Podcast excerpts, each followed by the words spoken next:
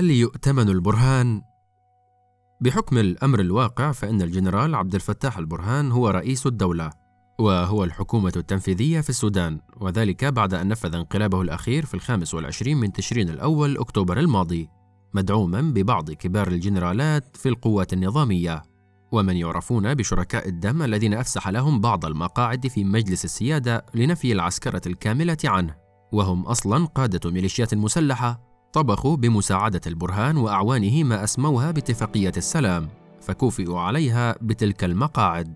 لا يفتأ البرهان يردد أنه زاهد في السلطة وأنه مجرد فاعل خير يريد توصيل البلاد إلى مرحلة الانتقال الديمقراطي وتنظيم انتخابات عامة.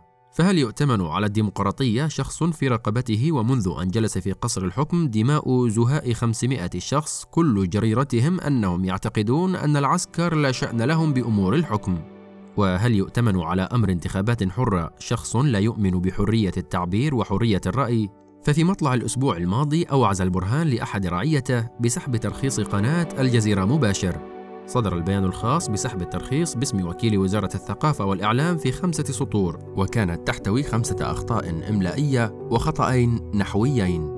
منذ السادس من نيسان إبريل من عام 2019 ظلت الجزيرة مباشر مرابطة بين آلاف الشباب الذين قادوا الحراك الذي أطاح بحكومة عمر البشير واختاروا الاعتصام أمام القيادة العامة للجيش مطالبين بإلحاح بخروج العسكر من هياكل الحكم. وفي أواخر أيار مايو من تلك السنة سحب البرهان والعسكر الذين انفردوا بالحكم بعد رحيل البشير ترخيص الجزيرة مباشر. وبعدها بيومين نفذ العسكريون مجزرة بحق شباب الاعتصام ويوم الاثنين الماضي السابع عشر من كانون الثاني يناير وبعد 24 ساعة من سحب ترخيص القناة ارتكب العسكر مجزرة بحق متظاهرين سقط خلالها سبعة قتلى على الفور وأصيب نحو ثمانين شخصا بالرصاص الحي. وقبلها بثلاثة أيام اقتحم عسكريون مكاتب قناة العربي واعتدوا على العاملين فيها ثم اختطفوا اثنين من الصحفيين واقتادوهما إلى جهة غير معلومة. وتعرض مكتب قناة العربية لأمر مشابه قبل نحو أسبوعين. ففي ذلك اليوم شهدت الخرطوم مواكب حاشدة تطالب برحيل البرهان من القصر الجمهوري واعتدى عسكريون على طواقم قناة العربية وهشموا بعض الأجهزة الخاصة بها وفي غضون ساعات كان وفد من كبار الجنرالات يزور المكتب معتذرا باسم البرهان على أمل أن يبلغ الاعتذار مالكي قناة العربية. وبلغ الهوان واختلال الميزان عند البرهان أنه اضطر قبل أيام إلى زيادة تعرفة الكهرباء بنسبة 500% بعد أن استهلك كل ما في الخزينة العامة من أموال فما كان من أهل الولايات الشمالية الذين يعتمدون على الزراعة كوسيلة وحيدة لكسب العيش وتعتمد مضخات الري عندهم على الكهرباء إلا أن قطعوا الطريق السريع الذي يربط السودان بمصر. فتعطلت آلاف الشاحنات المتجهة إلى مصر ومعظمها محمل باللحوم التي تبيعها المؤسسة العسكرية السودانية لمصر بتراب الفلوس. فما كان من البرهان إلا أن قام بإلغاء تلك الزيادات ليس حرصا على نجاح الموسم الزراعي في الولايات الشمالية ولكن كسبا لرضاء عبد الفتاح الأول الذي علمه المكر والغدر. بينما لم يحرك البرهان ساكنا عندما قطع أهل الشرق الطريق السريع الذي ينقل صادرات وواردات البلاد وأغلقوا ميناءها الوحيد لمدة 43 يوما. لأن قطع طريق الشرق والذي كبد الخزينة السودانية مليارات الدولارات كان في سياق التمهيد لانقلابه الأخير. شهدت مختلف مدن السودان العديد من المواكب الرافضة لانقلاب البرهان خلال الأسابيع القليلة الماضية. فكيف كان تعامل الرجل الوصي على الانتقال الديمقراطي معها؟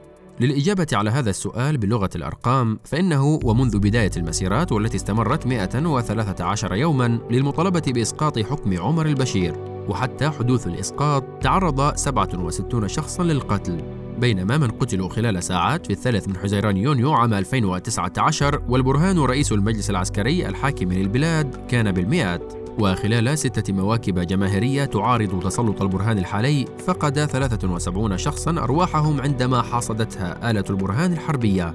فكلما خرج موكب أطلق البرهان عسكره مسلحين بقاذفات دوشكا الروسية ليمارسوا القتل والترويع. ونصب قناصين على أسطح البنايات ليمارسوا القتل المستهدف الذي ابتدعه الإسرائيليون للتخلص من النشطاء الفلسطينيين ذوي العود النضالي الصلب.